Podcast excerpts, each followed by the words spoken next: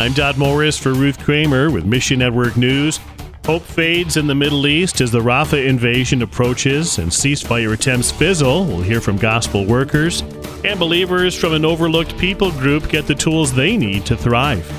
Find your place in these stories and more right now on Mission Network News.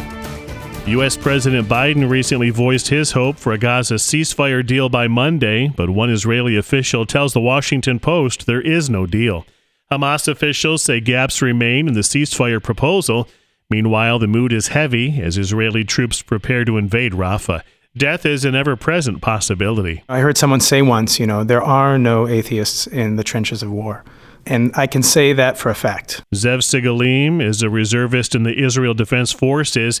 He partners with Megavoice to distribute audio Bibles among IDF troops. Jewish people are all interested in this subject of the Messiah. The subject of God is is right now being talked about uh, in the trenches. You've got people who are semi-religious talking with secular Israelis, uh, and then there are those who are genuinely interested in knowing about God and Jesus and the New Testament. Presenting ideas that are viewed as non Jewish isn't always a popular task. There was some religious Jewish radio station warning soldiers of being targeted for missionary work, which makes you think twice about going into the trenches and, and, giving soldiers audio Bibles. But eternal destinies are at stake. Please pray that IDF soldiers who want to know the truth will receive a Megavoice audio Bible.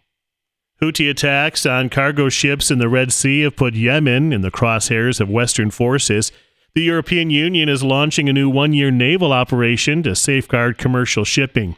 Meanwhile, the U.S. redesignates the Houthis as terrorists, imposing harsh sanctions designed to cut off funding and weapons.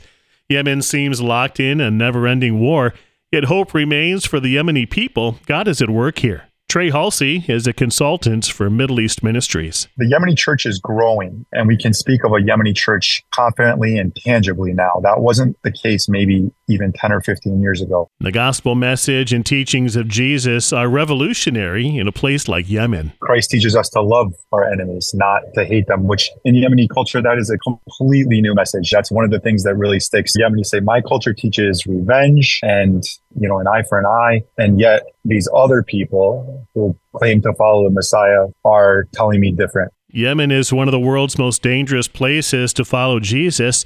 Nearly all Yemenis are Muslim, and converting to Christianity from Islam is a crime punishable by death.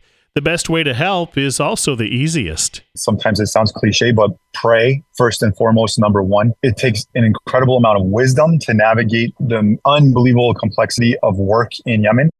On Eagle's Wings, a ministry of Ron Hutchcraft Ministries has a new gap year program to equip young Native American Christians in evangelism and discipleship.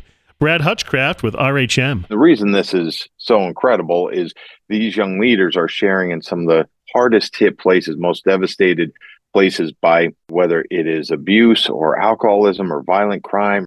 These are young Native Christians who are saying, hey, we want to be about bringing hope to our people. Instead of one short month in the summer, students in the expanded program have nine months of discipleship, field experience, and more. It's a gap year program, and it's all about equipping them and trying to shore up some of those spots in life, some of those gaps that maybe they're not getting covered at home or maybe they're not getting covered in school. RHM is following God's lead one step at a time to help these young people take their next steps, whether that be to college the workforce, local ministry, or one day international ministry. He wants to use these Native young people to do what only they can, which is share about the shared challenges that they've had. Their hope stories are filled with saying, We have been who you are, but we have found hope in his name is Jesus. And to find out how you can partner with On Eagle's Wings, just visit missionnews.org. Mission Network News is a listener supported service of One Way Ministries. I'm Dot Morris.